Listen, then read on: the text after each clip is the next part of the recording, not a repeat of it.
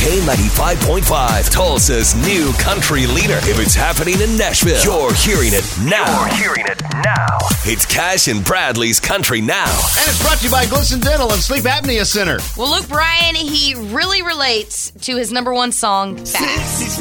Life does move too fast. Every time I come home, you know, my boys are bigger and, you know, starting to throw me around the house a little more. And one day I'll snap my fingers and, and you wish you could have froze time a little bit. And I think anytime you can help people slow down and reflect on that and, and remember to take things in stride a little bit better, I think people love hearing that in a song. just goes too fast.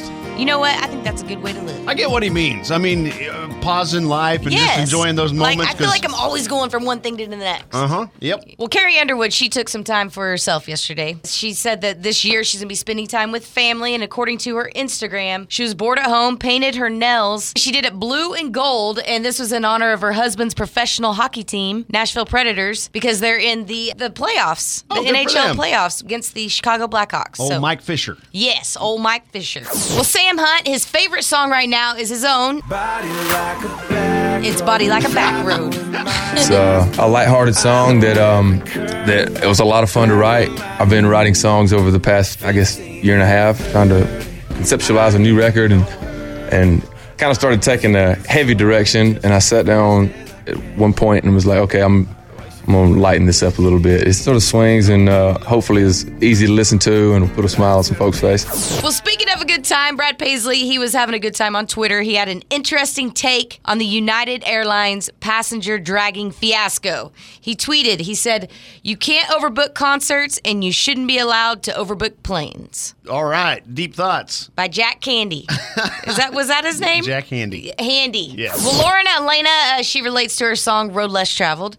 She feels the song is finally letting her speak her mind. It means so much to me that Roads Less Traveled is the one that opened that door for me to be able to say what I want to say to people. And it's the perfect one because it's a perfect summary of what I want to say is accept who you are, love who you are, and love everyone else around you and be a good person. And that's that's what I think life is about, and that's what I want to say with my music. I remember her coming to the radio station, and uh, you know she was super shy, mm-hmm. and just kind of hung out for a little bit with us, and Kind of to herself. she hated awkwardness. And, Oh, and, okay. yeah, she would blurt things out. She if it would got have quiet. hated me. I'm like straight up awkward 24 7. All right, so Blake Shelton, he's finally, this has been going on for a couple of years.